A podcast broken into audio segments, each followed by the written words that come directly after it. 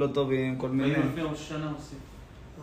אבל החצי השני זה בכלל לא התרת לא נדרים ולא קללות. החצי השני זה מסירת מודעה. זה משהו אחר לגמרי. זה עומד אדם בערב ראש השנה ומוסר מודעה. ככה לשון הגמרא. עומד אדם בערב ראש השנה ומוסר מודעה על כל נדריו של שנה הבאה. אז לכן לא מובן לי למה בישיבה וזה רגילים לעשות את הנוסח הזה כולו ארבע פעמים.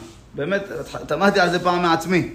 אחר כך ראיתי רבי חלפון בוד כהונה כתב שאת החצי השני אומרים רק בערב ראש השנה. שלוש פעמים האחרות אומרים רק את החצי הראשון, לא, לא שייך להגיד אותו. ערב ראש... לא, ערב ראש חודש. ערב עדיין, ערב ראש חודש אלול, עדיין לא צריך לומר אותו. לא אז לא צריך... ערב ראש השנה בבוקר. אה? ערב ראש שנה בבוקר שעושים את זה, כן. אפילו בערב כיפור לא צריך. יכול להיות, חשבתי אולי, אלה שכן עושים את זה, זה אולי בגלל שמישהו אחר יפספס אחר כך, אבל זה אולי תעשה בשביל זה, במקום ערב ראש שנה, תעשה מקדם ביטחון גם בערב כיפור, אבל השניים האלה, מי שעושה, זה חסידות יתרה בלאו הכי, זה לא מנהג כל ישראל. בשישי, פחות בחוץ. אה. טוב, התחלנו, התחלנו בסימן כ"ג, אתמול התחלנו אותו לגבי בית הקברות. למדנו אתמול את הסיפור של רבי יוחנן ורבי יונתן שהלכו בבית הקברות, ואחד מהם, רבי יונתן, הציצית שלו, התכלת שלו, נגעה בקברות. אז אמר לו רבי יוחנן, תגביה, תרים את זה, שלא ייראה כאילו אתה צוחק עליהם. יאמרו עלינו המתים, למחר אתם גם הולכים לבוא אלינו. אין מי שנמלט מזה, אז מה אתם עכשיו צוחקים עלינו? ככה אומר לו. למחר באים אצלנו, ועכשיו מחרפים אותנו? אז אם כן, תגביה. משמע מזה, שללכת עם טלית לבית קברות אין בעיה. כל הבעיה שלא ייגע הציצית בקבר. אבל רבנו יונה כתב, כל זה דווקא בזמן חכמי הגמרא, שהלבוש הרגיל שלהם היה עם ציצית. אז מה יגידו לך? תוריד את הבגדים ושנכנס לבית הקברות? לא שייך. אז רק אומרים לך, תגביה את הציציות שלא ייגעו בקברות. אבל בזמננו, שכל הטלית כולה היא בשביל המצווה, אז לכן צריך גם להוריד לגמרי את הטלית כשאדם נכנס לבית הקברות, לא ייכנס עם טלית, כי עצם זה שאתה עם טלית בבית הקברות, אפילו שזה לא נוגע בקברות, זה כבר מראה שאתה צוחק עליהם. אם הוא... תכף נראה את הלשון של בית אבל ציצית בפנים. זה בית יוסף ידבר על זה כבר, כן. בואו נראה עכשיו את לשון מרן בית יוסף בעמוד קג. קב למטה, שורה האחרונה, עולה לקג. ההולך לבית הקברות צריך להגביה הציצית וכולי, כי דית בברכות, בפרק מי שמתו. רבי יוחנן ורבי יונתן אבו עזלה בן הקברי וכולי. כתבו תלמידי הרב רבנו יונה, ובדחזינן שלא חששו לה שלא ישליכם על הקברים, רק שלא ייגע בקבר. שמעינן, לומדים מפה שמותר ללובשו. מותר ללבוש טלית בבית הקברות, אלא יש לו להיזהר להגביה ציציות.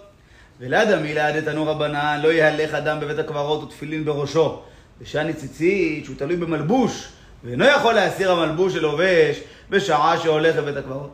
אז קודם כל, מתחילים עם קושייה. איך אתה אומר, בסיפור הזה משמע, מפורש ראינו יוצא מהסיפור, שמותר ללכת עם טלית לבית הקברות. כל הבעיה היא רק שציציות לא ייגעו בקבר. אבל יש לנו באותו דף, ממש באותו מקום, בגמרא, במסכת ברכות, יש שם ברייתא, הברייתא אומרת, לא יהלך אדם בבית הקברות ותפילין בראשו. עצם זה שאתה הולך עם תפילין, אפילו שלא נגררים, ודאי לא מדובר תפילין נוגעות בקבר, מדובר תפילין עליך. זה כבר ביזיון למתים, אתה צוחק עליהם שהם לא יכולים לקיים מצוות ואתה עושה מצווה שהיא כזאת בפומבי, בפרהסיה רואים את התפילין עליך, זה לא מתאים. תחלוץ תפילין לפני שנכנס לבית הקברות. אז אם כן, מה ההבדל בין תפילין לבין טלית? למה התפילין, מותר, אסור לך להיכנס לבית הקברות עם תפילין? ואילו טלית, אומרים לך זה בסדר. אז על זה כותבים חילוק הראשון, כותבים יש הבדל. למה טלית זה, זה, בגד? מה יגידו לך להוריד את הבגדים? לא אומרים לך להוריד את הבגדים. אז לכן אומרים לך תיזהר שהציצית לא תיגע. בקבר. כן? אה? גם בגד עליון. גם בגד עליון, מה יגידו לך ללכת בלי חליפה, למה? כן. זה הבגד שלי. לא להכניס אותם לתוך הבגד שלו? שם עוד לא כתוב כך. אומרים לך, תשמע, זה הבגד שלי. סך הכל תיזהר שלא ייגע בקברות. אבל מזה מדייקים, כיוון שהחילוק הוא לא בין מצוות ציצית למצוות תפילין. אין איזה חילוק בין מצווה למצווה. החילוק הוא בין מה למה? בין תפילין שכל כולם זה מצווה, לבין ציצית, שזה מלבוש. מלבוש עם מצווה, אבל זה מלבוש. אז מזה מדייקים, לומד מזה רבנו יונה. מי הוא אפשר לומר? דווקא בציצית שמטיל במלבוש שלובש לצורך עצמו, כמו שהיה מנהגם באותו זמן. כגון זה אמרינן דמותר וסגי לבדליה. מספיק רק להגביה, לא צריך להוריד את הבגד. אבל בטליתות שאינם מכוונים בהם למלבוש, אלא לקיים מצוות ציצית בלבד, יש לו להיזהר שלא יהלך בהם בבית הקברות משום לועג לרש, מפי מורי. עד כאן לשונם, וכן כתב שם הראש בשמו. רבנו יונה לא כתב ספר במסכת ברכות, במקומות אחרים יש לו. יש ספר מסכת בבא בתרא, הספר של רבנו יונה על בבא בתרא נקרא עליות דרבנו יונה, ככה רגילים לקרוא לו. למה הוא נקרא עליות? כי הוא מסביר את הסוגיה, בכל סוגיה הוא כותב, העולה מהסוגיה הזאת, כך וכך, מתחיל ללמד את ההלכות שיוצאות מהסוגיה. אז כיוון שבכל סוגיה הוא כותב העולה מהסוגיה, אז קראו לספר עליות דרבנו יונה, כל מה שעולה מהמסכת הזאת. זה מס... גאונדי? אה, כן, כן, כבר שערי תשובה.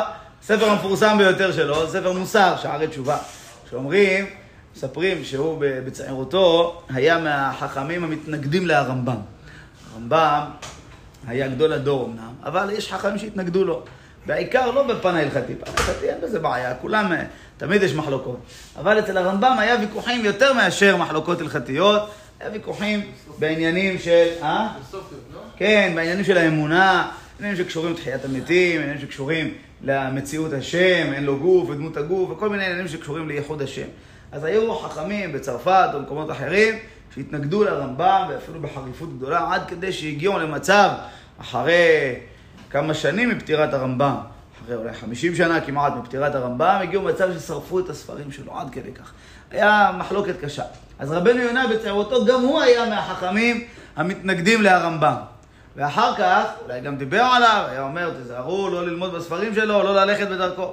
אחר כך חזר בו, ראה שזה לא נכון, זה סתם אה, הדברים האלה, ואדרבה, הרמב"ם הוא צודק, ואז לא הסתפק רק בלשנות את, אה, את המחשבה שלו, אלא ככה מספרים, שהיה הולך ממקום למקום ואומר, אני הייתי מתנגד לרמב"ם וחזרתי בי, ואדרבה מדבר בשבחו, וחיבר את הספר שערי תשובה. כלומר שהתשובה שלו צריכה להיות תשובה חזקה, עד כדי כך שהיום כל היסודות של התשובה נלמדים מספרו של רבנו יונה, שהוא מגדולי הפוסקים הראשונים, רבו של הרשב"א. כל פעם שהרשב"א כותב מורי, זה רבנו יונה, רבו המובהק. הוא היה בן דורו של הרמב"ן, יש אומרים גם מחותן עם הרמב"ן, הרמב"ן בן נון. יש אומרים מחותן שלו, והוא היה, והספר הזה, המסכת ברכות, אפילו שכל הזמן רגילים לומר רבנו יונה, באמת זה לא הוא כתב, זה תלמידים שלו, תלמידי רבנו יונה. גם פה מרן כותב, וכתבו תלמידי רבנו יונה. אפילו שהראש כתב וכתב רבנו יונה, ככה הטור כתב, הוא מתכוון לומר, כתבו בשמו. כתב רבנו יונה, הכוונה, האיש ותלמידים שלו כתבו בשמו. אז לכן בסוף הדברים כותבים מפי מורי. כלומר, הפירוש הזה, זה לא אנחנו מעצמנו, אלא באמת זה אה, מורנו הרב רבנו יונה, הוא זה שאמר לנו את הפירוש הזה, וכך לאורך כל הפירוש שלו על הריף מסכת ברכות, זה הכל זה התלמידים כתבו. הרב, בקברי צדיקים, אז אה, גם אה, שום נהג לרש, אולי גם אסור להתפלל שם, לא? אמת ויציר, על פי עיקר הדין, כך אסור להתפלל בתוך ארבע אמות של מת. אבל אנחנו נדבר, נגיע לשנה ברורה, נראה שבאמת מקום שהוא, אה, עשו בית תפילה במקום של הצדיק, כמו אצל רבי שמעון, כמו אצל רבי מאיר וכדומה, שעשו שם בית הכנסת, אז אדרבה, זה מקום, כמו יושיבו ישיבה על קברו, אז זה אדרבה, שבח לו. אבל לבית הקברות סתם, ללכת לבית הקברות ולהתפלל שם, לא. אפילו ללמוד תורה שם אסור. אלא מה? לומדים שם המשניות לעילוי נשמת המת. אז כיוון שזה לתועלת של המת, אז זה בסדר. רגילים לומר שזה לעילוי נשמת כל מתי ישראל ובכללם פלוני. למה? כדי לצאת ידי חובת כל המתים שפה, שלא יכעסו עלינו. אבל אם באמת אדם סתם עכשיו אה, סיים איזה הלוויה או משהו, מחכה למישהו, יושב לו בצד, נשען, עומד ליד איזה קבר, ויושב, פותח גמרא ולומד, אסור. אסור ללמוד תורה בתוך 400 של מת. זה דין מפורש. שזה לא לשמתו. דין הכי נמי. אם הוא אומר, זה בסדר, זה פתרון. אבל אה, הדין הפשוט, הרגיל, הוא, אין אומרים אה, בפניו של מת, אלא דבריו של מת. להתארגן מחוץ לקבר אנשים, אה? להתפלל. להתארגן. חוץ לארבע אמות. חוץ לארבע אמות של הקבר. לא בתוך צמוד לקבר. מחוץ לבית הקברות, ליד. כן, בסדר גמור. אפילו בתוך בית הקברות, אם זה בקצה, אפשר להקל. יש, עדיף באמת מחוץ לחומה של לא בית זה. אה? לא זה. להגיד? הוא יודע שהוא מת. וזה מה, כואב לו. בוודאי שכואב לו. לא, לא הגיוני. למה לא כואב לו? הוא. מקנא בך. הוא מקנא בך, אומר, מי ייתן והיה לי עוד. אבל הוא מת. מה? עם ישראל עכשיו שיושב ולומד, אדרבה, עוד יותר טוב. מה זה יותר טוב? שמה? של יהודים, כן, ודאי שהוא מבין. הלוואי שכולם היו עם הסתכלות כזאת, כלל ישראלית, זה ההסתכלות הכי טובה והכי יפה. אבל בהסתכלות, בהסתכלות אישית פרטית. למה? כתוב, כתוב בעולם הבא, כל אחד ואחד נכווה מחופתו של חברו. מה זה נכווה? מה הכוונה נכווה? כל אחד יש את המקום שלו, מדובר על צדיקים, חופתו, זאת אומרת, יש לו... אבל הוא אומר, רואה פלוני, חבר שלו, שהוא אומר, גם אני יכולתי. אם האדם לא יכל, עשה מה שהוא יכול, אין בזה אומר, זה יותר מזה. בגלל מה? הוא יודע יותר ממנו? כי יש לו כישורים יותר, יש לו יכולות יותר, זה לא זה התביעה. זה- מה זה אבל אם יש לו? יכולות יותר. אה? מה זה עשה מה שיכול? תמיד יכלת יותר. נכון, ותמיד התביעה עליך יותר. ראיתי השבוע בספר... מה זה- מה זה נכווה? אה, סליחה, אה, מה זה נכווה? מה, יש קנאה בעולם? כן, כן, כן, מפורש ככה יוצא. שיש לו שם קנאה, יש לו שם צער מסוים. יש לו שם צער מסוים כשהוא רואה שהוא יכל יותר והוא לא מספיק. הגר"א ידוע שהוא כותב שהצער הכי גדול של האדם בעולם הבא, יותר מכל האיסורים של הגיהינם, הוא כותב שזה כשאדם רואה את מה שהוא היה יכול להספיק לעשות ולא עשה, הבושה הזאת שצורבת אותו, איך הוא בזבז את החיים שלו בהבל, אומר זה יותר מכל האיסורים שיש. הצער הזה שהוא מבין שעכשיו מה שהוא השיג, השיג. נכון, יש לו, זה לא שאין לו, יש לו. אבל מה שהוא השיג, השיג. והוא יודע, והוא רואה את הנתונים, כמה הוא יכל יותר, וכמה הוא זלזל, וכמה הוא לא הבין את המשמעות, וכמה שהוא שמע שזה חשוב, אבל בסדר, הרגיש שהוא יוצא ידי חובה במה שהוא כל עושה. העולם. הוא רואה את כולם. שמה... או את כל העולם, הכל או שקוף. לא. הוא מדבר על העולם הזה, הוא רואה את העולם הזה. רואים שהמתים יודעים. תלוי מה יש בו. הגמרא שמה בברכות אה, מסתפקת בזה, מביאה מקום אחד כתוב שהמתים אינם יודעים מאומה. במקום אחר, קהלת. מקום אחר כתוב שקשר רימה למת כמחט בבשר החי. זאת אומרת, המת, שהתולעים אוכלים אותו, הרימה, הריקבון שיש למת, זה כואב לו כמו מחט שנעצור באדם חי. זאת אומרת, זה כן מזיק לו, מפריע לו. אז הגמרא מחלקת. דברים שקשורים אליהם הם מרגישים ויודעים. דברים שלא קשורים אליהם הם לא יודעים ולא מרגישים. אבל הגמרא מקשה מספר סיפור אחר שגם דברים שלא קשורים אליהם יודעים. אז יש דברים, הגמרא, יש בזה חילוקים. מי הוא האדם הזה? מה הנשמה שלו? באיזה דרגה היא נמצאת? באיזה מקום? יש דברים שהיא יודעת ויכולה לראות. יש דברים שעסוקה בעצמה, היא לא מעניין אותה כלום מה שקורה, היא עסוקה בדין שלה, לא פשוט, לנשמה למעלה. ראיתי השבוע בספר אה, בני אהרון של רבי שמעון אגסי, עליו השלום, מחכמי בבל, לפני מאה שנה, אחד מתלמידיו של הבן איש חי, שהוא היה מגדולי המקובלים שם, וסבל מרורות, היה בן של שלושה בנים טובים ומוצלחים, בן אחד נפטר, אחריו הבן השני נפטר, זה הבן השני ואחר כך השלישי, ואמר ואתנחם בראשון, שהוא היה בכור, הוא היה גדול מכולם, בחוכמה, בתבונה, ביופי, בכל, היה שקדן וירא שמיים. מוצלח מאוד, הרס לו אישה, חודש לפני החתונה, תקפה אותו איזה מחלה, והלך. שלושה בנים הלכו לו ככה, הוא היה בצער גדול, וכל העיר, הוא אמר, הגיעו להספד שלו, כל העיר, כולם הגיעו להלוויה של הבן הזה, כי כולם, כאב להם כל כך הסיפור. ואז הבן איש חי ראה שהציבור כל כך מקבלים את זה קשה, צדיק כל כך, הוא וכל הילדים, ומשפחה, וככה זה, כביכול יש בלב של אנשים איזה טרוניה, מה, זו תורה וזו שכרה, אז הוא עמד בהספד שלו בשבעה, ודרש להם דרוש שלם עליו, גילה להם את הגלגול שלו.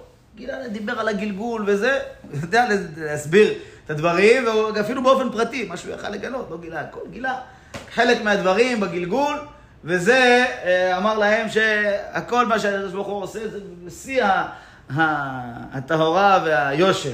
ובכל זאת האבא, היה לו כואב, הוא אומר, הצלחתי להתנחם רק בעניין הזה של הגלגול, ישב לחבר ספר על שאר הגלגולים של רבנו ארי, היה מקובל גדול. היה יושב הוא וחברותא שלו, רבי יהודה פתיה, יושבים, לומדים ביחד, וכותבים ומעיינים ולומדים ומפרשים, ותוך כדי מתעורר לו כל מיני שאלות על הבן שלו. הוא אומר, אני מנמנם, אני, ש... אני חושב על שאלה, לא מספיק לשאול, כבר רבי יהודה פתיה מנמנם, והבן שנפטר מגיע לרבי יהודה פתיה ומגלה לו תשובות. רבי יהודה פתיה מתעורר ואומר לאבא, הוא היה יכול, אליו היה יכול להתגלות, לא לאבא. היה מגלה לו, אומר לו, עוד לא שאלתי אותך. אומר, כן, לא שאלת, חשבת על השאלה, כבר הבן שלך בא ואמר. וככה אמר לו כמה דברים, גילה לו שהוא גלגול של אביהו, בן אהרון הכהן. נדב ואביהו, אביהו, זה הנשמה שלו. ולכן הוא בא לתקן מה שצריך לתקן, ואין לו מה, הוא נמצא במקום גבוה כל כך שאין לו מה לשער ואין לו מה להצטער. ואז הוא שאל אותו עוד שאלות. אז עד שהוא היה פעם אחת אמר לו, רבי דפתיה, תגיד לאבא שלא ישאל יותר.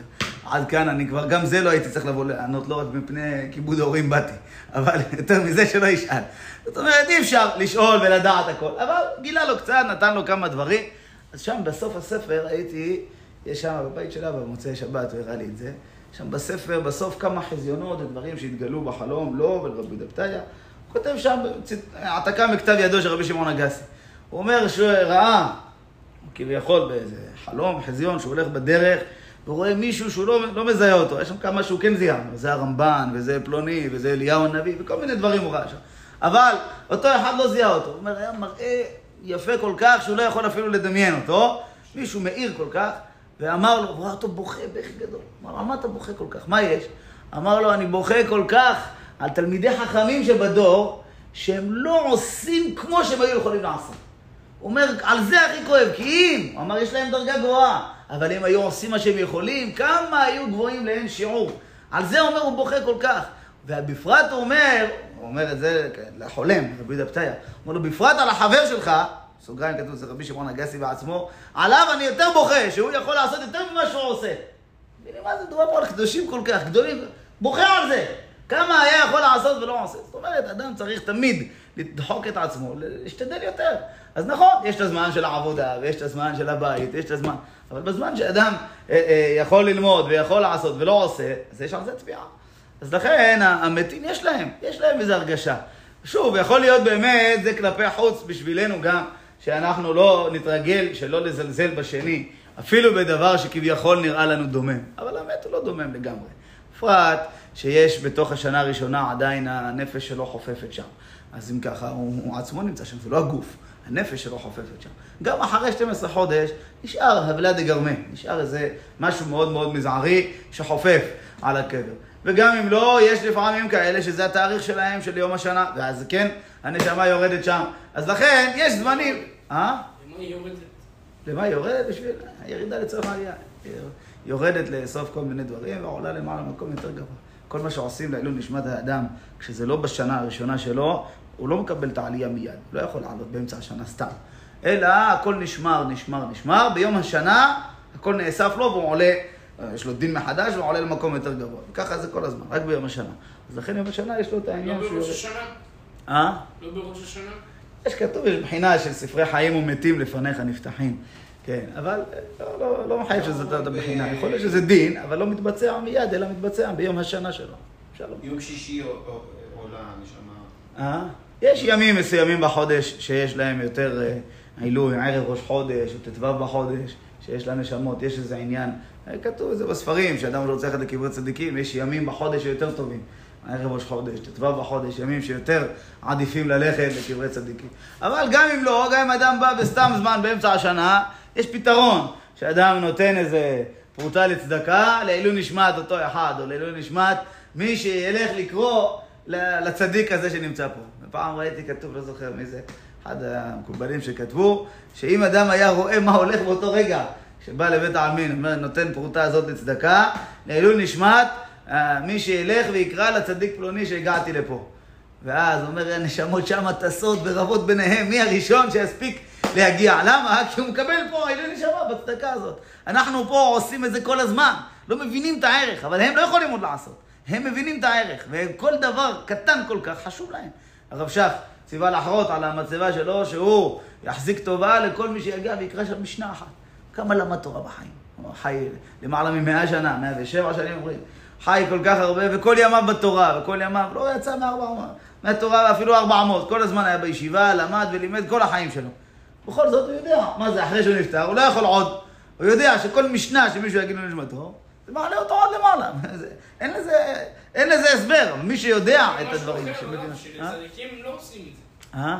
אני שמעתי שמישהו אמר שאמר שצדיקים, אנחנו לא יכולים להעלות את הנשמה שלהם, זה לא בכוח שלנו. למי אתה מתכוון? נכון, באמת שמדליקים נר כאילו לרבי תלך שמעון. למירון, תקרא לעילוי יפה נשמת מאוד, רבי שמעון. ודאי שלא.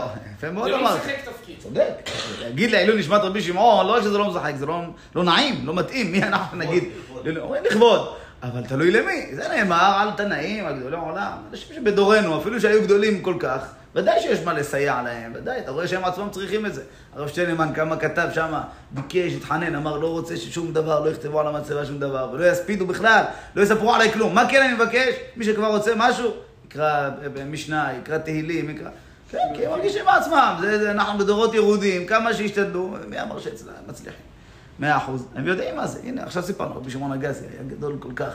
אתה רואה, בוכים עליו שכביכול לא עשה מספיק. כמובן, אמרו לו את זה בשביל לעורר אותו, כי הוא עדיין היה חי, לא ספרו את זה סתם אחרי שנפטר. כנראה רצו לשלוח לו מסר בדבר הזה. הוא אמר גם, אותו החולם, כמדומה זה רבי דפתאי, לא היה כתוב שם מי בפועל החולם, מתוך הדברים זה נראה שזה הוא. אז הוא אומר, וכמדומה שאמרו לי דווקא את השם שלו, כדי שאני אה, יאמר לו את זה. זאת אומרת, זה העניין, לא סתם סיפרו לו פלוני, צריך יותר חיזוק. כן? ויש שם במקום אחר, באותו מקום, באותו ספר, שאמרתי שהוא, מישהו אחר שאמר לו, למה אתה לא לומד מספיק?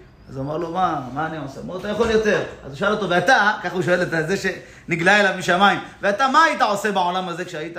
אמר לו, אני, אפילו בין לגימה ללגימה, הייתי עוסק בתורה. זאת אומרת, הוא אומר לו, אתה חושב להגיד שאני, שאני כמוך? לא, אנחנו היינו יותר, יותר מסורים על התורה. ידוע שהמלאך, המגיד, שהיה מתגלה בקביעות למרן הבית יוסף עליו השלום, היה אומר לו שאפילו כשאתה מדבר עם אנשים, היה אומר לו כך, תמיד תחשוב על משניות. כשאתה לא עוסק בתורה ממש, ולא הולך, וקניות ודברים, כל דבר שאתה עושה, תמיד תערר בראש שלך משניות, כדי שתמיד תהיה מחובר בתורה. אמר לו יותר מזה, אפילו בשעה שאתה מדבר עם אנשים, בעניינים שהם לא דברי תורה, אתה תדבר איתם, אבל הראש שלך במשניות. תפצל את המוח שלך לשתיים. תדבר איתם מה שצריך כביכול, אבל הראש שלך לא איתו באמת. הראש שלך תמיד יהיה בתורה. אל ת- תסיח את דעתך מהתורה אפילו לרגע אחד. אתה מבין את זה? אנשים היו... אז יש מסירות כזאת, זה דרגות גבוהות. אבל כשאנחנו מדברים על יותר ממה שאתה עושה, זה לא מדברים איתך, תלך ישר קפוץ לשם. אומרים איתך, להוסיף, תמיד להוסיף משהו, תמיד. רגע, אם. מישהו לומד עכשיו אה, איזה, קורא איזה פרק תהילים, זה לא השנה של ה... זה לא היום מהיורצייט של כן. האבא למשל. הוא מעלה אותו גם? או שזה רק דווקא ביום הפטירה או השבוע? כל- אמר להעלות אותו עכשיו, לא, כי זה יעלה אותו רק כשיגיע היום שלו. אבל אם זה אבא, אפילו אם אתה לא אומר לעילוי נשמעת, ודאי שזה מועיל לו, כי ברא מזכה אבא. כל המעשים הטובים של הבן, אוטומט, הם שייכים גם לאבא. כי האבא הביא אותו וגידל אותו וחינך אותו, אז ברא מזכה אבא זה אוטומט, הוא לא צריך להגיד, לעילוי נשמעת פלוני. אבל זה לא כל יום ויום שהוא עושה משהו, זה רק בשנה הראשונה, כל יום ויום זה מועיל לו. אחרי השנה הראשונה, הכל מצטבר עד יום השנה, ואז זה מעלה אותו. ככה ראיתי כתוב, אני לא מבין בזה, רק... מתן תורה. אה, מה זה? שמות שהיו לפני מתן תורה? מי הם? לא כל אלה שחיו עד מתן תורה. מי הם? הם עם ישראל או לא? לא היה עם ישראל. לא היה עם ישראל. אז הרמח"ל... רבנים שאין להם ילדים. רבנים? שאין להם ילדים. אז יש... אם, אם זה לימדו תורה, אז תלמידים שלהם הרי הם כבנים. אם לא לימדו תורה, לא היו בני אחי ללמד תורה, אז הקדוש ברוך הוא, שרה החשבונות שלו איך לדאוג להם.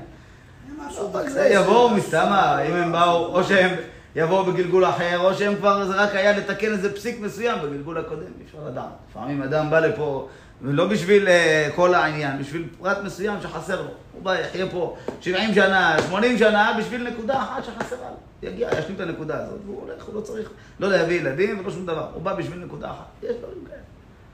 אבל הרמח"ל, זה מה ששאלת, זה אריכות גדולה. אתה שואל על נשמות שלפני מתן תורה. הנשמות שהיו אז, זה לא, זה צריך להבין, כשברוך הוא ברא את העולם, הוא ברא את האדם הראשון שכלול בו כל הנשמות. אחר כך שכל הנשמות התפצלו, אה, וכל נשמה ונשמה הייתה יכולה לתקן ולהגיע לתיקון השלם של העולם. אבל כשראה הקדוש ברוך הוא את המצב של דור המבול, דור הפלגה, כל הדורות האלה, שהנשמות לא עושות את מה שהוא רוצה שיעשו, אז ממילא לקח את כל הכוח שהוא נתן לכל העולם וריכז אותו רק לעם ישראל. שאר. הנפשות של הגויים, מאז שיש עם ישראל, שזה התחיל כבר מאברהם אבינו, התהליך של הבירור הזה, שכל הייעוד הכללי של העולם מתרכז רק דרך עם ישראל, אז כל השאר זה, זה רקע. זה לא באמת, הם לא שייכים לתיקון, הם לא צריכים להגיע לתיקון ולא כלום, אין בהם שום דבר. אבל יהיה, הנשמות המקוריות ההם, שלפני מתן תורה ולפני אברהם אבינו, הם בוודאי שצריכים להגיע לתיקון, כי הם הנשמות המקוריות, אבל הם יבואו בעם ישראל. הכל יתרכז, הכוח, הנשמות, הכוח שהיה להם, הכל יתרכז בעם ישראל. לכן עם ישראל נקראים 60 ריבון נשמות. וכי יש רק 600 אלף, היה תקופות שעם ישראל היו רבים כחול אשר על שפת הים לרוב. ככה כתוב בימי שלמה המלך. מיליונים היו. בזמן בית המקדש, אתה רואה תיאור של מיליונים. אז איך זה 600 אלף? 600 אלף העיקריים. השאר זה ענפים וסעיפים שמסתעפים. יכול להיות אה, עשרות אנשים שזה נשמה אחת. באותו דור, לא גלגול. באותו דור, הכל מחובר ל- לנקוד, ל, ל, לענף אחד, לנשמה אחת, שהיא מתחלקת לכמה וכמה אנשים. אז לכן הנשמות ההם צריכים, הם יבואו לתיקון שלהם, הם סתם באו ברובם ככולם. אה, יש פעמים, אתה רואה, מאלה שאנחנו כן מכירים, אתה רואה איך שהמקובלים כותבים על בלעם או על אחרים, איך שבאו בגלגול הזה, איך שבאו בגלגול הזה. כתוב על דור המבול, אה, שבאו בגלגול של אה, עם ישראל כשעמדו במצרים. זאת אומרת, הם היו הנשמות שלהם, של דור המבול, הם באו לתקן את מה שהם עשו אז. מה שעם ישראל עמדו במצרים, הם תיקנו את הבעיה שעשו דור המבול ודור הפלגה. הם תיקנו את זה בחומר ולבנים ובכל עבודה בשדה. הייסורים שהם סבלו אז, עם ישראל במצרים, זה היה אותם הנשמות של דור המבול ודור הפלגה, ככה רבנו ארי כותב בשאר הגלגולים. אז לכן, הוא מביא את זה גם בעניינים של תיקון השובבים, רבנו ארי מסביר את העניין הזה. לכן זה הזמן שאנחנו מתקנים את השובבים, כי זה היה החטא של דור המבול, וזה היה הזמן שנתקע. אז לכן, הנשמות האלה, יש להם את התיקון שלהם, אבל לא בשם פרטי שלהם, כי הם כבר איבדו את זה. אלא זה יבוא בתיקון של נשמה אחרת בתוך עם ישראל. כי עכשיו, מרגע שניתנה תורה, רק עם ישראל יכולים להביא את התיקון, ולא נשמות אחרות. אלא אם כן, נשמות של גרים, גם הם זה עוד סיפור בפני עצמם. טוב, אז זה אמרנו, המתים צריך להיזהר בכבוד שלהם, לא ללעוג לרש. כשאתה עושה מצווה בתוך בית הקברות, אתה לועג למת שהוא לא יכול לעשות מצוות. כתוב במשלי, לועג לרש, חרף עושהו. האדם שלועג לרש, רש זה עני. אתה מחרף את העושה שלו. מי עשה אותו? השם יתברך הוא עשה אותו. אז מה אתה לועג לו? אבל זה נאמר לא רק על רש, על עני, אלא הגמרא לומדת על זה, על העניין שלנו. אדם שהוא מת, הוא עני, לא יכול לעשות מצוות עכשיו. כרגע, המצב שלו עני, יכול להיות שהוא עשיר גדול למעלה, אבל המצב שלו כרגע שהוא לא יכול לעשות עוד. אז אם אתה עושה מצווה לידו, אתה כביכול לועג לו. אז מה, אתה צוחק על מי? לא עליו, חרף עושהו בר מינן. אתה כביכול אה, עושה, מקנטר פה על הקדוש ברוך הוא, שהוא זה ש, שאמר שהגיע זמנו וצריך להיפטר מן העולם. לכן לא עושים מצווה ליד, בית, בתוך בית הקברות. הרבה, שקוראים משניות, לקרוא על ישראל שם לידו, או שצריך לצאת? כן, זה לעילוי נשמתו, כן. כיוון שקוראים את המשניות שם בבית העלמין לעילוי נשמת הנפטר, אז לכן גם את הקדיש עושים שם. כן. לא. אם לא, גם הקדיש, גם המשניות לא. אמרנו, כל ההיתר לומר משניות בבית הקברות, אסור ללמוד תורה שם. למה מותר לומר את המשניות ותהילים? בגלל שזה לצורכו. ולכן גם משתדלים לומר לעילוי נשמת כל מתי עמך ישראל ובכללם פלוני, כדי שלא להפריע לאחרים. נכון, אתה בא לצורכו, אבל אלה שלידו מפריע להם. למה אתה לומד פה תורה לידינו ואנחנו לא יכולים ללמוד תורה? אתה צוחק עלינו. אז אתה אומר לעילוי נשמת כולם, אז מסדר את העניין הזה. אבל סתם שאדם מקיים מצווה בתוך בית הקברות, זה לא בסדר. ודע, דבגמרא אמרינן, דאי דתניא לא יהלך אדם בבית הקברות ותפילין בראשו, דווקא תוך ארבע אמות הוא דאסיר. אבל חוץ לארבע אמות, שרי. אם זה מחוץ לארבע אמות של המת, מותר לקיים מצוות, תפילין וכדומה, אין בעיה. משמע בגמרא דבית הקברות לאו דווקא. אפילו חוץ לבית הקברות, תוך ארבע אמות של מת, אסור. זאת אומרת, אם אתה נמצא ליד מת, לפני הקבורה, שהוא לא נמצא בבית הקברות, אבל אתה נמצא בתוך ארבע אמותיו, אסור לך גם כן לקיים מצוות או ללמוד תורה וכדומה, מה שרגילים לקרוא תהילים אה, ליד המת אה, כל הלילה או זמן שמתעכבים לפני הקבורה שלו, זה מחמת שזה לצורכו, כמו שאמרנו. הלכה מפורשת, אין אומרים בפני המת, אלא דבריו של מת. הדברים שקשורים אליו, או דברי תורה של ההספד שלו, שזה גם כן מותר, או דברי תורה שזה לעילוי נשמתו, כמו שרגילים תהילים או משהו. אבל אמרתי, אם למשל אדם אה, יושב מחכה להלוויה או משהו, הוא בינתיים פותח ספר, יושב לומד, אם זה לא לעילוי נשמת המת, אסור לו בתוך ארבעה. מי התיר לך ללמוד תורה לידו, שזה נקרא שאתה צוחק עליו, הוא לא יכול כבר ללמוד תורה, הוא לא יכול לקיים מצוות. לכן צריך לשים לב לדבר הזה. ובזמן הזה אומר מרן שמסירים הציצית מטלית המת בבית, נראה דייקה למחש בכתפים אם לובשים טלית שיש בה ציצית משום לועג לרש. יש, דיברנו על זה בעבר, שיש כמה מנהגים בקבורה של, ה, של הנפטר, האם שמים לו טלית או לא. יש מנהג שעוטפים את המת בטלית עם ציצית, כשרה. ויש מנהג שרק אה, עוטפים אותו עם טלית ופוסלים אותה, מוציאים את הציציות, או פוסלים באופן אחר את הציצית. ויש מנהג שלא מוציאים בכלל, שמוציאים את הטלית לגמרי. ויש מנהג שמוציאים את הטלית לגמרי, כי מדומה שככה נוהגים היום, להסיר את הטלית. אה? לא, לא, תכריכים, עוטפים אותו פשטן, בסדר. השאלה היא האם עוטפים אותו גם כן בטלית או לא. בהלוויה בדרך כלל שמים טלית. אחר כך בקבורה גם כן קוברים אותו בטלית או לא? לא, לא, לא שימוש. מוציאים את הטלית. מוציאים. אז יש בזה כמה מנהגים. מרן בהלכות קבורה, ביורה דעה, כתב שקוברים את המת עם טלית. והרמה כתב שיש נוהגים של להסיר את הציצית לפני הקבורה. לא מותר לקבור פוסקים. עם בגד? מה, לבוש בבגדים? לא. הוא לבוש, זורקים חולצה, גרב, משהו שם. רק, ראיתי דבר כזה רק. יש. אם יש, חלילה, אם זה נהרג ויש דם בבגד, אז קוברים את זה איתו. זה משהו אחר. לא, זה, לא. זה נהרג. היה סבא מרן אש מצליח עליו השלום, כשהרגו אותו, קובעים גם. שקיות של שהרגו- הדברים שלו. הרגו אותו. פיגועים או דברים כאלה. אז הוא היה אז עם הטלית ותפילין, אז כמובן הטלית שלו גם כן נקברה איתו, הטלית שהוא נהרג איתה. היה עדיין עטוף בציצית ועטוף בתפילין, חזר מתפילת שחרית. אז הטלית שלו קברו איתה. אבל יותר מזה, כשבאו הביתה צעקו שהרב הגדול נרצח, אז הסבתא עליה השלום מיד הוציאה מגבות מהארון, אמרה להם לכו תספגו את הדם. זה הדבר הראשון שעמד לה בראש. לפני, בתוך כל השבר. בעלה נהרג והיא מוציאה מגבות, לכו תספגו את הדם, שגם זה ייקבר איתו. זה, זה אנשים גדולים שקשה להבין את, ה, את התעצומות נפש. מה עכשיו ההלכה צריכה ממני? זה דבר ראשון. אחר כך לבכות, אחר כך להצטער. קודם כל, לא לוותר על פסיק מההלכה. וככה ספגו את הדם עם המגבות האלה וקברו אותו אחר כך עם, ה, עם כל הדם הזה. אבל אה, בגד האחר לא, ידוע הסיפור, הסיפור הוא משל על העשיר הזה שציווה בצוואה שלו, בור אותם הגרביים, ועשו מזה רעש, הלכו לרבנים וזה, אמרו לא, אפילו מצווה לקיים דברי המת, אבל לא עושים דבר כזה, לשנות מנהג כל ישראל, לקבור אותם גרביים. לא קברו אותם גרביים, והילדים שלו הרגישו כל כך רע, אפילו את הבקשה הזאת לא הצליחו לקיים. אחר כך, בסוף השבעה, פתחו צוואה אחרת, שאחרי, שאמר לפתוח. אחרי הקבורה, כתב להם, אתם רואים? אפילו גרביים לא הצלחתי לקחת איתי. עשיר גדול הייתי, אפילו גרביים לא הצלחתי. שימו לב, מה לעשות בחיים, לא תחשבו על העושר ועל הגרביים ועל. ועל העולם הזה, תחשבו מה אתם כן לוקחים איתכם. מה לוקחים איתכם? והלך לפניך צדקך, כבוד השם יאספך. זה הדבר היחיד שאדם לוקח איתו. אז לכן, מזהיר מרן, אומר לך, אה. זאת דודה שלי חי. אתה אומר, כשהיא- תמות, תעשי לי צינור, שהיא לי אבל אני לא יכולה איתך למצב הזה. אתה היית קברן? הייתי קברן. עשר שנים. טוב, זכית. טוב, אז בזמן הזה, אני לא הייתי מפחד מהם, הייתי מרים אותם ככה. אין מה לפחד, אבל צריך אדם להיות ירא שמיים צדיק, אתה בסדר. לא, יש כאלה שכבר...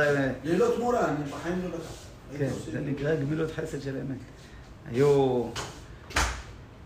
היו לפעמים ויכוחים, היה, כשנפטר איזה רב גדול או משהו, תלמידים שלא רוצים להתעסק, להתעסק בקבורה שלו, בכל הטהורה והדברים. ואלה של החברה קדישא אומרים לא, כמו שאנחנו טורחים בכולם, רוצים לזכות לטרוח גם בצדיק. מי, מי קודם? מי צודק? חברה קדישא. נכון, החברה קדישא. כיוון שהם הממונים על זה, והם אה, טורחים בכולם, אז דווקא את המיוחדים תיקח להם? לא, זה לא הוגן. אז לכן מי שטורח בכולם, נותנים לו גם בזה. בתנאי כמובן שהם צדיקים. פעם שאלו את רבי ישראל סלנטר, אמרו לו אדם, אומרים, לך לבית אבל, טוב לכת אל בית אבל מלכת אל בית משתה. למה? כי אז אדם מתעורר לשוב בתשובה. אבל אנחנו לא רואים שהקברנים זה אנשים כל כך צדיקים גדולים, אבל הם כל היום רואים את, ה, את המתים ומתעסקים בהם, אז אם ככה, איך אומרים לך שזה מעורר? זה לא מעורר, לא. אמר להם, אם ככה תשאלו גם על הסוסים שלוקחים את הארון של לקבורה, גם הם לא ראיתי שהם מתעוררים. אלא מה, אם אדם מעורר את עצמו, אז יש, זה עוזר לו להתעורר. אבל אם אדם סותם את הראש כמו סוס, אז לא יעזור לו להתעורר. יהיה קברן, לא יהיה קברן, לא יעזור. העיקר זה ההתבוננות. יש לך משהו שעוזר לך להתבוננות וההתפעלות, זה כשאתה רואה שאדם מגיע לסוף דרכו. אבל אם לא תביא את עצמך להתפעלות והתבוננות, לא יעזור שום דבר. אז פה מעיר מרן אומר, לפי המנהג שהיו נוהגים להסיר את הציצית מהטלית עוד בבית, מורידים לו את הציציות, לא בשעת הקבורה, אמרנו יש בזה מנהגים.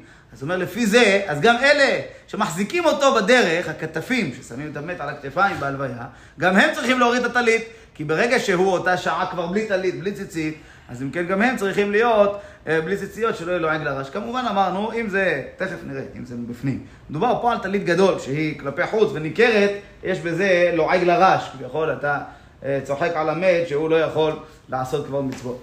ואיכא לעיונה, שואל מרן, יש לעיין בטלית קטן שאדם לובש מתחת למדיו.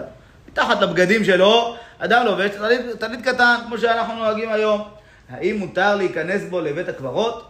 ואפשר, עד כאן לא כאמר רבי יונה, רבנו יונה, אלא בלובשו על בגדיו, שהוא נראה כלפי חוץ. אבל כשלובשו תחת בגדיו, כיוון דלה מתחזה, לקה משום לא עגל הרש.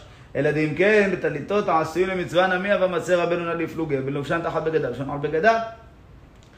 כן, אומר מרן יש מקום להסתפק. הרי רבנו יונה חידש לנו קודם, כמו שלמדנו, שאפילו שבגמרא כתוב מפורש שלא צריך להוריד את הטלית שנכנסים לבית הקברות, אלא רק להגביה את הציציות שלא ייגעו בקבר. אבל רבנו יונה כתב כל זה בזמנם שהבגד של הטלית זה היה הבגד שלך. זה כמו חליפה, בגד עליון. אבל בזמננו שהבגד של הטלית הוא כל כולו נועד למצווה. המטרה שאתה לובש אותו זה לא בגלל שהוא בגד, אלא בגלל המצווה שבו. אז אם כן, עצם הבגד של הטלית כבר נראה כלועג לרש, למתים שלא יכולים לקיים את המצוות. לפי זה, אם הטלית קטן מתחת הבגדים, לא רואים אותה. אז אין פה שום לעג לרש. מה אכפת לי שאני מקיים מצווה עכשיו מתחת הבגדים? וכי יסל כדעתך שיהיה אסור ללמוד תורה בהרהור אה, כשאני ליד המת? לא, אין אומרים בפני המת, אלא דבריו של מת. ככה לשון הגמרא, לא להרהר. ודאי שדבר שהוא לא ניכר לעין, אין בעיה לקיים מצווה. אז אם כן, תלמיד קטן מתחת הבגדים, אין בעיה. אבל מצד שני, אומר מרן, אם ככה, למה רבינו יונה כתב, טליתות שלנו אסור? תחלק בין טלית שהיא מחוץ לבגדים לבין טלית שהיא מתחת הבגדים. למה הוא לא חילק רבנו יונה? אז לכאורה אולי נגיד שאין חילוק כזה. אומר, אם הוא היכה למימר, אפשר לומר שזה שרבנו יונה לא חילק, לא חשש לכתוב כך בהדיעה, משום, דממילא משמע, כיוון דטעמא דאיסורא משום לועג לרש, כל מקום שלא נראה כלפי חוץ, אין משום לועג לרש. ויש קצת ראייה לזה, מדקתנא לא יהלך אדם בבית הקברות ותפילין בראשו, ולא קטנא ותפילין בזרועו. עלמא דתפילין בזרועו כיוון דמכסו, לדבר משום לועג לרש. ולפי זה, אם לובש הטלית על בגדיו, נראה שמכניס הציצית תחת כסותו ונכנס בבית הקברות. כיוון דלה מתחזה, תו לקה משום לועג לרש. אמרנו אומר, אסור. להיכנס עם תפילין. או, מרן מביא ראייה, בגמרא איך כתוב על התפילין? כתוב לא יהלך אדם בבית הקברות ותפילין בראשו. למה לא כתוב ותפילין עליו? מה זה בראשו? משמע דווקא תפילין של ראש, שהן גלויות, אבל תפילין של יד, שהן מכוסות, אין בעיה להיכנס איתן לבית הקברות. אז מזה מדייק מרן, רואים שאפילו מצווה שהיא, אה, שאדם, שהיא על הגוף, כל עוד שהיא לא גלויה, אין בעיה. אז לפי זה, תפילין של ראש, זה הידור, זה הידור, כן, אתה אומר, משמע מזה, מרן מפורש לא היה מכסה, כתוב מפורש בהלכות תפילין, שמרן כותב, טוב שתפילין של ראש יהיה מגולות. מרן לשיטתו, הראייה של מרן זה לפי שיטתו שתפילין של ראש מגולות. אבל לפי זה יוצא שתפילין, טלית קטן שמתחת הבגדים, אין בעיה. אז מוסיף מרן דקדק, אפילו אם טלית קטן מעל הבגדים, אפילו מי שנוהג כמו אשכנזים, שרגילים ללבוש חלק מהם טלית קטן מעל הבגדים, אבל אם מכניס את הציציות מתוך הבגדים זה בסדר, כשהוא נכנס לבית הקברות יכניס את הציציות. למה? כיוון שסוף סוף הבגד של הטלית קטן הוא כבר הופך להיות כמו מלבוש. הוא מסתיר? מהמת הוא מסתיר? כן, אמרנו, זה המת לא יראה. מה, אם אתה, המת לא אכפת לו שאתה מקיים מצווה. אבל גם ככה... מה אכפת לו? הוא רואה הכל, המת, לא. לא? אמרנו קודם, תלוי מי זה המת, תלוי איזה דרגה הוא נמצא, אבל לא משנה. הוא לא אכפת לו שתקיים מצוות באמת. מה אכפת לו? שאתה כביכול מתגרה בו, מראה לו, תראה, אני עושה מצוות ואתה כבר לא יכול. זה לא מתאים. אדרבה, הוא שמח שתעשה מצוות. הוא מבין שזה העיקר. כן, פעם אה, סיפרו, אמרו ככה בדרך משל, אמרו, אילו עכשיו המתים, היו, בא מישהו לבית הקברות, דופק, אומר להם, יש לכם רבותיי, שלוש שעות לקום, לצאת מבית הקברות, לעשות מה שאתם רוצים, לחזור. אז מה, מה יעשו? בטח כל אחד אומר, יבואו לראות את המשפחה, את הנכדים, כמה זמן לא ראיתי, זה אה, טיפשים שבעולם, לא יסתכל לא על הילדים, לא על הנכדים, יש לו שלוש שעות, ירוץ לבית המדרש, יישב ילמד שלוש שעות, יחזור לקבר. הוא יודע שמה כמה חשוב כל שנייה. ככה יספיק, יבזבז שנייה להגיד שלום לילדים שלו, ניפגש בעולם הבא, אכפת לו עכשיו ללכת להסתכל על הילדים שלו. זה כל כך, אנחנו כל כך רגילים בעולם הזה, קשה לנו לשנות, סוויץ', לשנות הכל להסתכלות שלהם. אבל מי שכבר נמצא שם, ההסתכלות שלו היא בהירה, היא חדה, היא ברורה, היא לא כמו שלנו מעורפלת. הבהירות שלהם היא ברורה. אז לכן, הבעיה היא לא שאתה עושה מצוות, אתה שמח שאתה עושה מצוות. הבעיה היא שאתה עושה את זה כלפי חוץ. לידו, זה ביזיון, יכול אתה לועג לו. זה הנקודה פה. וכמו שאמרנו, גם לא ברור שדווקא המת מצטער מזה, אלא זה נראה לנו כביזיון למת. כן, הדברים האלה נראים כמו ביזיון, שהוא לא יכול לעשות מצוות ואתה עושה לידו מצוות בגלוי, זה לא מתאים. אבל אם אתה לובש, אתה, אתה מכניס את הציציות פנימה, לא רואים אותם, אז כבר אין פה לעג, אין פה לעג, עושה מצווה מכוסה. אחר שכתבתי את זה, אומר מרן, עד כאן הוא כתב מסברה. מצאתי בתשובת הרשב"א, וזו לשונו. התשובה הזאת לא נדפסה, מציינים פה בסוגריים, תשובות החדשות מכתב יד, הוצאת מכון ירושלים. מכון ירושלים, שהיו בריאים, הוציאו, השאירו את הרשב"א חמישה כרכים. חמישה כרכים, התשובות של הרשב"א. חלק מהם, הארבעה כרכים הראשונים, זה תשובות שנדפסו בקבצים שונים במשך השנים. במשך מאות שנים נדפסו תשובות הרשב"א בכמה חלקים, איגדו את הכל למהדורה אחת, עם הערות, עם, אה, השוואות של אה, תיקונים, של דפוס, מכתב יד, מפה ומשם. החלק האחרון הוסיפו בו תשובות שלא נתפסו במשך כל המאות שנים, מהרשב"ם לפני 750 שנה עד היום, לא נתפסו. נשארו בכתב יד והם מצאו אותם בכל מיני ספריות בעולם, והדפיסו אותם בתוך הסט הזה של תשובות הרשב"א. אבל מרן מצא, אומר, מצאתי בתשובת הרשב"א. אחרי שהוא כתב, כנראה, גם אצל מרן זה עוד לא היה בדפוס, מצא את זה באיזה תכריך של כתב יד. בזמנו עדיין, בזמנו של מרן עוד היו הרבה ספרים בכתב יד. היו כבר חלק ספרים בדפוס, אבל ספרים של תשובות, של הראשונים וזה, רובם עדיין היו בכתב יד. וזו הייתה תשובה שנשארה גם אחרי הרבה מאות שנים עדיין בכתב יד, עד ממש לפני 15-20 שנה שהוציאו את זה, אפילו פחות. וזו לשון הרשב"א. עוד אמרת, בהעידה אמרינן בפרק מי שמתו, לא יהלך אדם בבית הקברות ותפילין בראשו. זה נראה לך דווקא מגולין, אבל מכוסין נטלן בה, אין בעיה. ככה אומר השואל. ראייתך, הראייה של השואל, מהעידה רבי חייא ורבי יונתן, שעברו אזלה בבית הקברות, ואהבת חלתה דרבי יונתן שדיע לא יקברה, אמר לרבי חייא דליה, שלא יאמרו למחר באים אצלנו ועכשיו מחרפין אותנו. המתים יגידו על החיים, מחר אתם גם הולכים לבוא לפה, עכשיו אתם צוחקים עלינו? ופרש רש"י, הגביהו, תגביה את הציצית שלך, שלא תיגע בקבר. עלמא, מוכח מזה, אומר הרשב"א, כל שאינו מגרר טליתו על הקברים. מותר, עד כאן לשון השואל. תשובה, עונה הרשב"א, אפשר מה שאמרת. זאת אומרת, זה נכון, אפשר לומר את מה שאמרת, את החילוק הזה, שמה שנראה כלפי חוץ אסור, ומה שמכוסה מותר.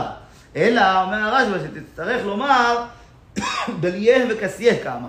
לפי הדברים שלך, מה שאמר רבי חייא לרבי יונתן, תרים את הציצית שלא ייגע בקרע, הכוונה היא תרים, תכניס לתוך הכיס או לתוך הבגד, שלא יראו את זה, לא רק תרים שלא ייגע. לפי דבריך שהחילוק בין מכוסה לבין מגולה, אז הכוונה, תרים, תרים שלא יראו, לא רק שלא ייגע, אלא תכסה, תכניס לכיס.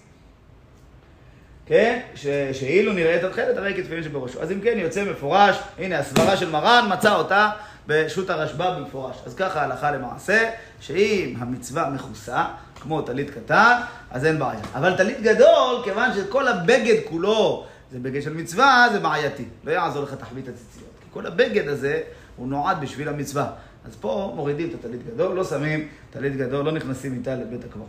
אף על פי שהגאות מימוניות כתבו בסוף הלכות ציצית, אדם שרגיל בטלית קטן יסירנו מעליו קודם שילך לבית הקברות, ולא מועיל מה שמגביה אותו כמו בתפילין, דאסרינן תפילין ראשו וחסן, כדאי הוא החילוק שכתבתי לסמוך עליו. אפילו שהגאות מימוניות כתבו במפורש להפך, מרן החילוק שכתבתי כדאי, יותר נכון, ובפרט שהרשב"א מסייע, שאם אתה מכסה את הציציות, אין בעיה, בפרט כמו שאמרנו, שהבגד שלנו טלית קטן זה מלבוש. אתה לובש אותו כל היום כבר, זה הופך להיות חלק מהבגדים שלך.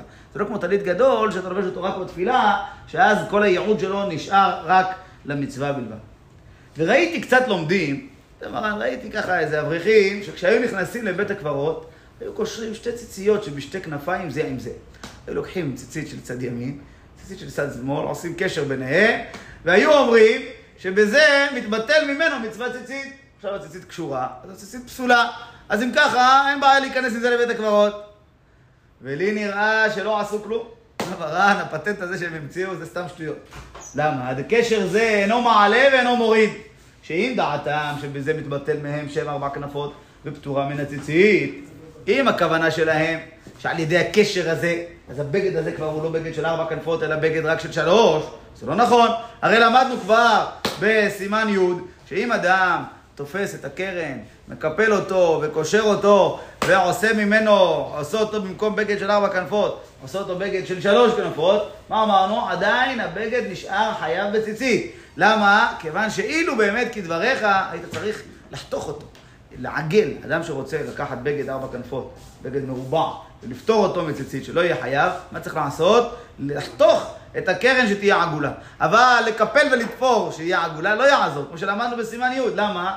כי אם אתה באמת דעתך לבטל אותו לגמרי, תחתוך. למה קיפלת ותפרת? כנראה דעתך לפתוח אותו אחר כך.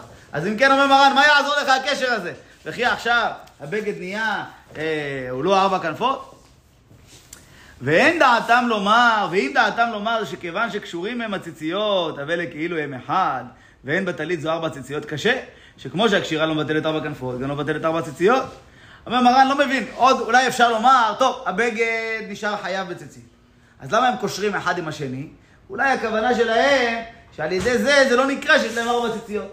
קשרו אחד עם השני, ביטלו את הציציות, אז זה לא נקרא שיש להם ארבע ציציות. אומר מרן, לא, הקשר הזה, כמו שאמרנו, הוא לא מבטל. קשר זה לא דבר שהוא מבטל. מה מבטל? החיתוך. אבל לקשור זה לא. ועוד קושייה יותר חזקה, אם אתה עכשיו קשרת, זה לא נקרא שזה ציציות, אז בעצם אתה הולך עם בגד בלי ציצית. בשביל לא לפגוע במדים, אתה הולך עם ארבע כנפות בלי ציצית, מי ייתן לך? וכי מותר לך לחתוך את הציציות ולהיכנס ככה עם בגד כזה?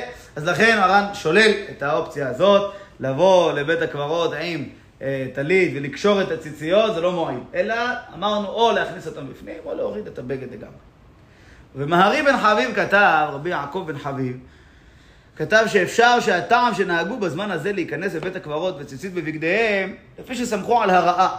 הרעה, רבנו אהרון הלוי, היה בן דורו של הרשב"א. גם כן חכם מהראשונים, לפני 750 שנה, שהוא, יש לו גם כן פירוש על מסכת ברכות. והוא כותב שלא אסור, מה שכתוב בגמרא, דווקא להגביה את הציצית. אומר, למה לא תוריד את הציצית? אומר, לא, כיוון שזה מצווה בבגד, לא אומרים, תוריד את הבגד. אז לכן, אמרו לו, רק תרים את הציציות.